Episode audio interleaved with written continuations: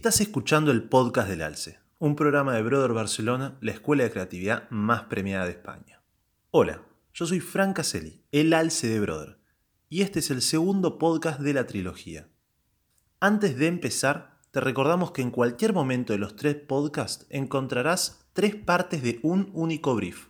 La persona que resuelva el brief y lo entregue a holabarcelona.brotherad.com antes del 4 de octubre del 2019 participa por una beca completa para Brother del Futuro, el primer laboratorio de contenidos digitales dirigido al negocio de la creatividad. Hoy vamos a hablar con Sony y Manu, mejor conocidos como los vacilones. Creo que la clase que ustedes dan es Creative Content, ¿verdad? Sí. Sí, yo creo que sí también.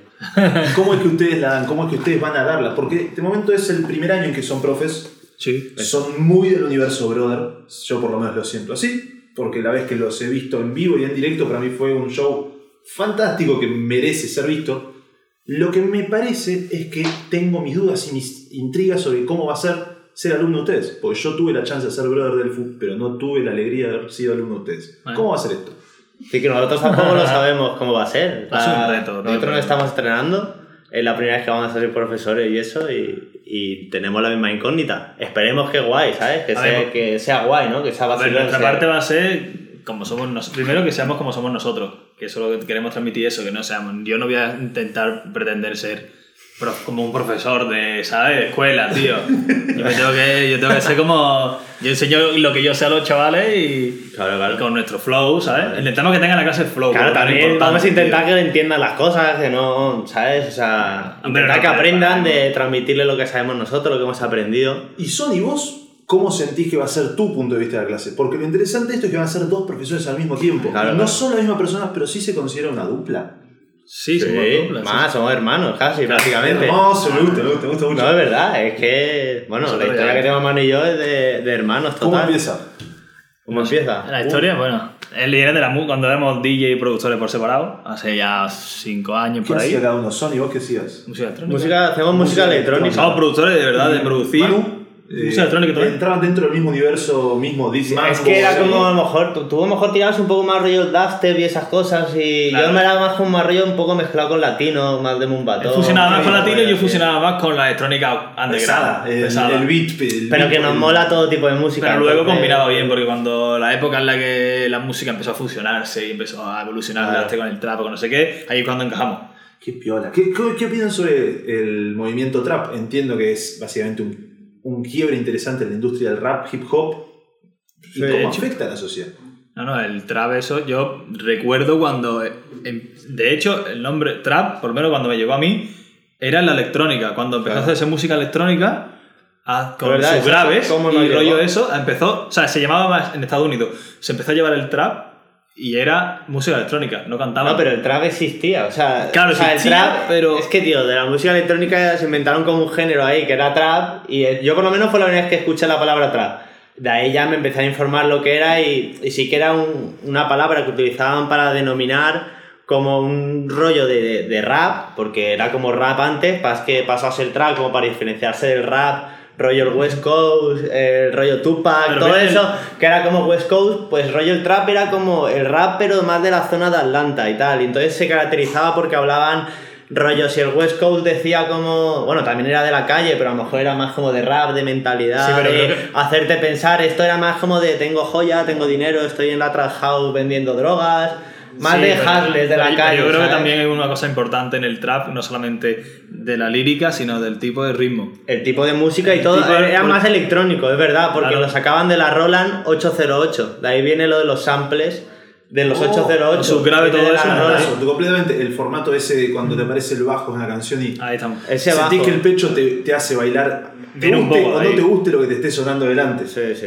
Sí, bueno, el, el subgrave, tío. El Es el 808, subgrave. ese 808. Manu, de hecho, lo tiene tatuado y todo ahí. No, en este momento estamos viendo exactamente un tatuaje que dice 808. Es una filosofía. Claro, de- además es que esto es de muy de productores, por lo menos de nosotros. Claro. O sea, yo tenía esto, la gente no donde- entendía qué era. Yo digo, bueno, tipo, 808. De donde pillas los inputs, nosotros por lo menos de ser productor, de lo de la música te hace informarte pues de, de muchos géneros. A nosotros nos- una característica que tenemos con la música es que nos mola de cada género intentar averiguar un poco lo que le envuelve, la historia de lo que va, porque tú con ese conocimiento vas a saber producir mucho mejor. Si tú sabes, rollo, ah, pues el trap, los 808, que es el sample este que pone aquí, ¿de dónde viene? Ah, de la Roland 808.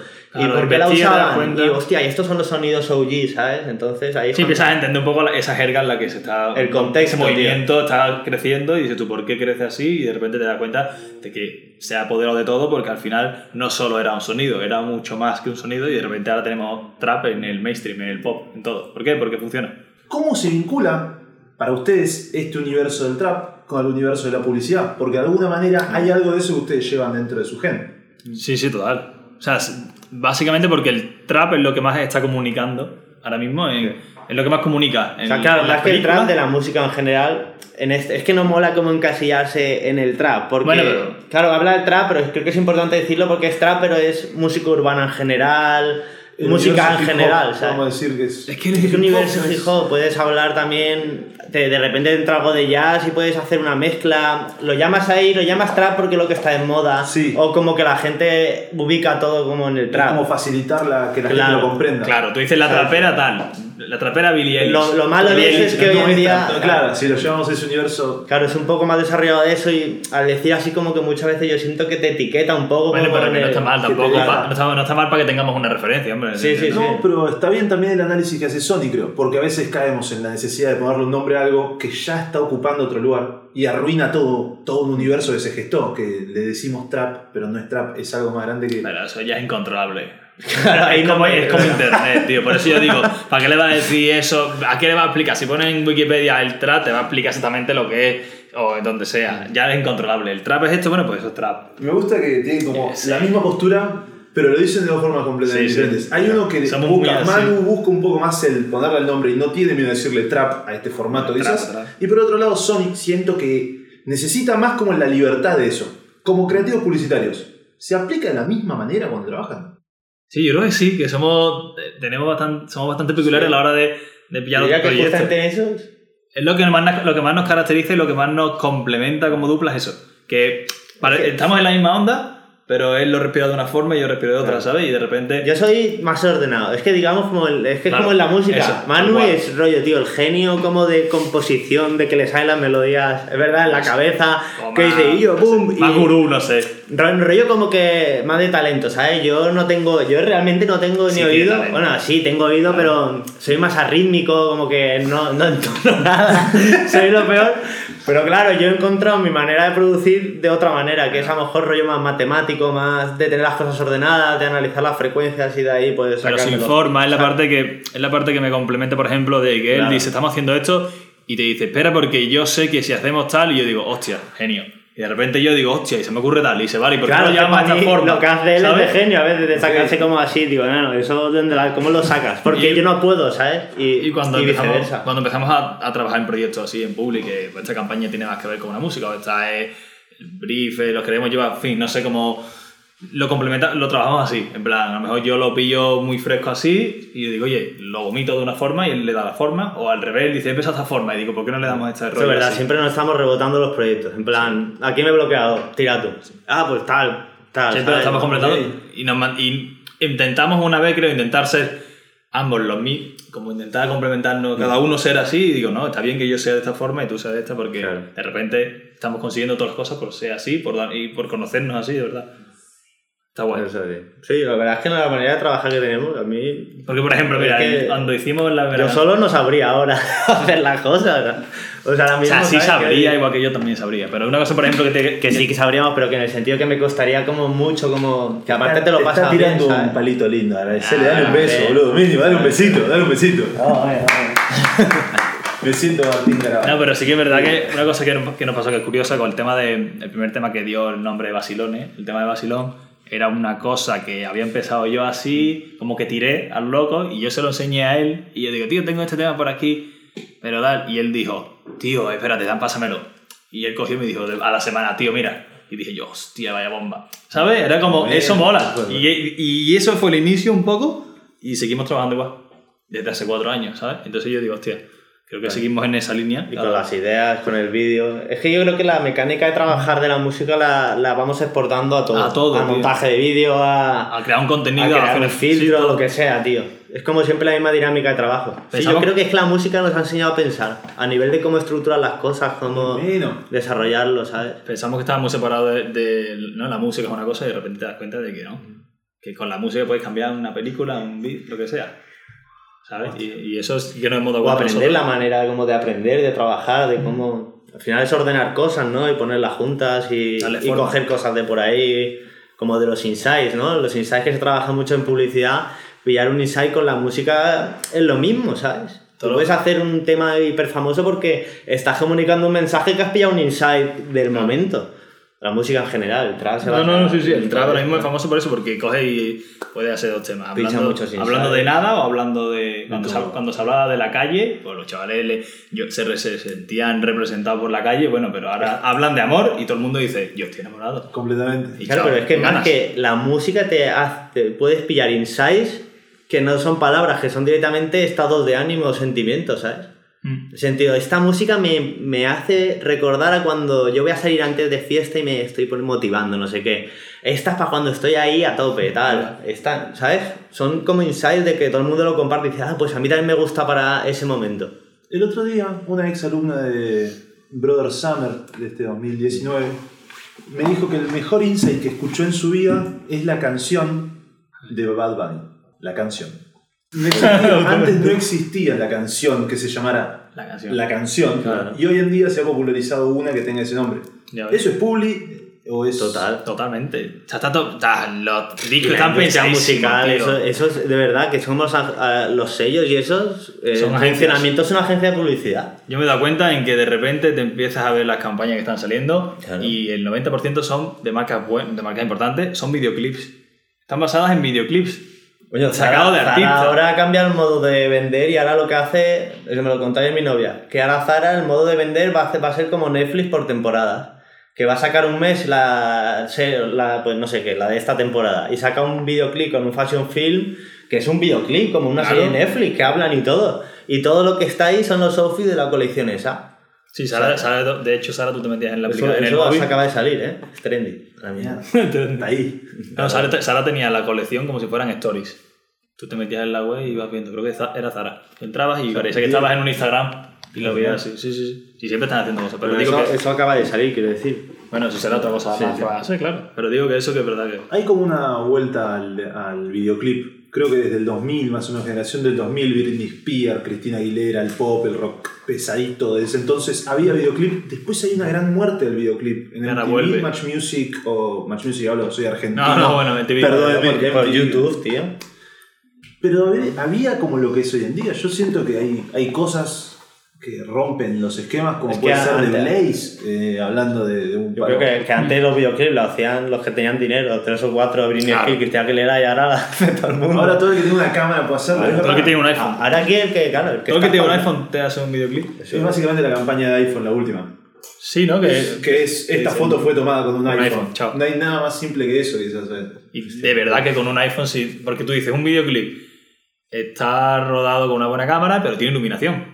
Un buen videoclip. Pues si tú a un iPhone le pones que esto graba en 4K, buena iluminación, de noche, te El hace, filmar con... te hace un videoclip, vamos. Ya te A mí aseguro de sí. verdad que a veces, o sea, me encantan las superproducciones y tal, pero lo de que de verdad que yo son las cosas que más me molan, son las cosas que digo, aquí se nota que no tenían dinero y así. Claro, y le han dado la vuelta, tío, sin y son los putos amos. Y eso es lo que me explota la cabeza, porque veo la manera de pensar que han tenido, cómo han sido listos de hackear como el eso, ¿sabes? Como de hacer algo que es tan buena idea que si lo hiciera una superproducción se gastaría el mismo dinero que ellos. A lo mejor un poco más, porque la cámara sería mejor, pero sería eso día. porque la ejecución es simple y es, y es la polla, ¿sabes? En un Hay un punto, montón. Brother del Futuro, vamos a decirlo con el nombre completo. Brother del Futuro, del eh, Futuro. para los cariñosos que ya lo conocemos, el Brother del Fu. Vamos a darnos cuenta un poco también entonces que no solo vamos a estar viendo la public clásica, de hecho la idea es terminar un poco con eso y ver algo diferente. Claro. Este formato puede ser uno de los formatos que se puede llegar en clase. Sí, seguro. Sí, o, sea, claro. o sea, nosotros seguramente lo que más tenemos, lo que más hemos pensado es, desde nuestra propia experiencia, lo que estamos haciendo es intentar cambiar un poco el juego. Siempre lo hemos intentado porque Claro. lo vemos desde, otro- desde otra perspectiva, ¿sabes? Siempre No, pero eso que te digo, pues claro que puede entrar, porque cómo puede... Por eso- o sea, al final lo importante es contar una idea con el vídeo. Ok, para, para, para, para, para. La segunda parte del brief es la siguiente. ¿Qué tenés que hacer? Les vamos a pedir que reinventen un objeto de menos de 10 euros dándole una nueva funcionalidad convirtiéndolo así en un producto más caro. Es decir, tenés que partir de un objeto ya conocido y, con ingenio y nuevas herramientas, convertir este objeto en algo distinto. Es imprescindible que este objeto sea intervenido de algún modo, no solo diciendo que podría hacer algo distinto. ¿Cómo es un día a día de dos músicos trabajando en una agencia de publicidad? Es curioso, cuanto menos. La verdad, tienes que aguantarnos ahí un poco. Pero está guay porque sí que es verdad que tú nada más que llegas dices, ya nos has visto aquí, llegas allí y dices, vale, este- aquí está Sony, aquí está Manu. Ya sabes quién es, cuáles son las mesas sin que pongan los nombres. Y luego, pues no sé, No sé, es que ahí tenemos muchas facetas dentro de una agencia de publicidad porque sí que, o sea, Manu y yo no somos como creativos al uso, no somos ni un director de arte, ni un copy, ni nada, pero somos como un poco de todo, ¿sabes? Digamos, estamos como ahí, somos como una célula como de producción. Entonces, digamos que por un lado, prácticamente todos los proyectos pasan por nosotros en algún sentido de, de hay que montar una maqueta para esta idea, pero lo hacen unos directores creativos. Entonces nosotros trabajamos con ellos en hacer la maqueta de eso. O hay unos vídeos y hay que ponerle una música para ver qué música queda. Ah, pues nosotros cogemos la O de música. repente hay un, hay un brief que se ha trabajado, lo ha trabajado un director creativo. Vale, este es el brief, chicos, ayudarme que hay que hacer la maqueta. Vale, hay que pensar en la activación, tal, vale, guay. Lo está dirigiendo él, nosotros estamos trabajando la parte ejecu- ejecutora y de producirlo, ¿no? Y de repente se nos ocurre cualquier, alguna cosa, porque estamos trabajando en ese proyecto, y cambia el brief. ¿Sabes? también Cambia todo. claro. Y el cliente de repente dice, no, yo quiero esto, que es nuevo. Y venía de una cosa, se nos ha ocurrido a nosotros a por habernos dado tú algo a nosotros y confiar en nuestro, un poco en nuestro a nivel criterio. de edición creativa también. ¿sabes? Claro, es un poco O sea, eso. aportamos siempre, trabajamos de lo que nos viene y con ellos, pero aportamos también cosas Mm. que se nos ocurren, siempre ahí haciendo un poco también labor de creativo. Ay, pues esto a lo mejor molaría más que ahora a los chavales les mola más esto.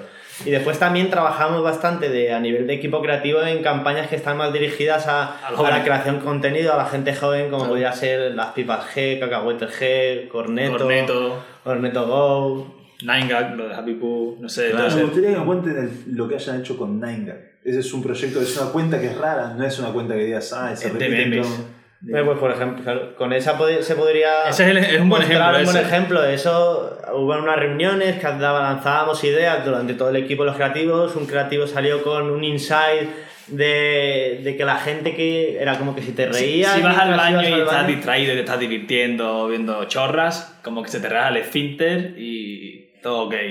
Ok, Se supone que a partir eso descubrimiento Eso, era un dato. Y otro dato era que el 90% de la gente que va al baño va con el móvil. Eso. ok. Entonces, a raíz de esos insights dijeron, hostia, pues vamos a hacer, como ya salió lo de la canción, como hacer No, una no, era sin canción. Al principio era como presentarlo como, como una película de investigación y era medio de risa, pero era un doctor. Pero Ah, sí. después eso derivó a una canción que era como más de niños de cuentos, así como un poco, no sé, como más de enseñanza. Y de Claro, y repente. después yo, por ejemplo, creo que cogí un día y me la grabé de coña en Y él español. un día se como- puso a cantar, que, que él dice que es muy organizado, pero de repente eso dijo, Ah, claro. me voy a poner a cantar aquí. Y se puso como, me he escrito una letra, se escribió una letra y, y era de risa. guarra, como en plan de... Eso, voy a cagar, yo estoy feliz, yo qué sé, como Claro. así súper tonta, pero que iba por la risa de, nos- de nosotros. Era porque estaba en el proyecto, nos molaba y nos motivaba. Y Y, termina saliendo. y después Claro. eso se muere. Esa se quedó por ahí. La grabamos y se Pero quedó por ahí que- la cosa dando que- vueltas al satélite, ¿no? O sea, eso se, se quedó por ahí, pero entre comillas, nosotros la acabamos. O sea, se grabó entera, se hizo estribillos, se hizo todo, se hizo que fuera pegadiza y era guay, teníamos eso ahí. Pero no queremos esto. Y se quedó ahí perdido de repente, se siguió trabajando en la idea de otra forma, como más. Digamos que sí, llegó a un punto como que se murió un poco, ¿no? Sí. Se quedó estancada. Y pasado en esto y de repente como ¿Quién la escuchó? ¿Alguien se la enseñó? No sé si Nacho o... se acordó de, oye, esa que me enseñaste de coña, ¿me la puedes pasar otra vez? Eh. Y a raíz de ahí como... La escucharon eh, y dijeron, ¿por qué estamos haciendo esta mierda y no estamos haciendo esta full? Y de repente la idea fue toda la canción en inglés y para adelante. Y ahí empezó a evolucionar ya, claro, se pasó al inglés. Claro, ya se trabajó la letra y ya ahí nosotros, era, bueno, nosotros cantamos en la canción porque el, Dio. la, produ- Claro, la por ejemplo, ya se nosotros. metió equipo creativo de copies a hacer la Claro. letra, eh, nosotros a la base, a no producirla, la grabamos, se, se probó con otros que la final, la, al final, por ejemplo, de la versión original se quedó el estribillo, Lo que es de Happy, Poo. Eso desde la primera versión está. Eso es de la primera versión. Y, y todo lo demás ya se fue Es que cambiando. Happy Poo, de hecho, creo que el nombre hasta se lo pusimos nosotros ahí el- cantándolo. No nombre se para hablar del tema. Sí, creo que no, yo creo que no se llamaba así, porque si no. No, claro, para el estribillo decíamos Claro, Happy y dijimos claro. la tontería esa. Sí, si es que no como- sé, a veces salen O sea, así. estás al final si te... Eso nos pasa también porque somos unos motivados. Hacemos diariamente también curro, que como todos los trabajos, curro de mierda, pero... Happy Poo es de mierda, pero guay. Claro. Pero justamente nosotros sí que nos motivamos mucho con, con los proyectos que salen y, y- e intentamos que lo que venga motive a todo el mundo. Entonces al final, como somos así, estamos todavía motivando y pues pasa esta cosa, que proyectos que pa- parece que no van a ningún sitio así, le damos la vuelta y o yo qué sé. Es un poco eso. Sobre todo, pues, claro. Es que eso, somos unos motivados, es verdad. Y sobre todo los proyectos de música nos motivamos bastante más. Claro. Siempre intentamos. Al principio pensaba que se creían que era un poco todo. No queremos hacer más pipas, eh, tal, ¿no? Como todas las campañas no van a ser con música. De repente te das cuenta de que todas las campañas son música. Porque dices tú, vale, esta campaña la, la música no es lo principal. Pero si es de deporte o tiene un buen soundtrack que te motive, se va a la mierda. Ahí estamos nosotros, que, con la última que hemos hecho, que dices tú, hostia, es un temazo, funciona. Sí, que O sea, eso también. El criterio a la hora de elegir la música Es que con la música es muy puedes importante. comunicar muchas cosas también, o sea, sin necesidad de hablar, te cambia completamente una película. Y la verdad que sí. Parece que nuestro perfil estaba un poco cerrado y cada vez es más abierto. Y cada vez parece que va a ser más necesario en la agencia. No lo sabemos. Claro. Este es el final del segundo podcast del Alce. Gracias por habernos acompañado. Esperamos que ya estén trabajando en el brief para ganar la beca para Brother del futuro. Para despedir a los vacilones y a este programa no hay nada mejor que poner un buen tema que los represente a ellos. Así que muchas gracias por haber escuchado.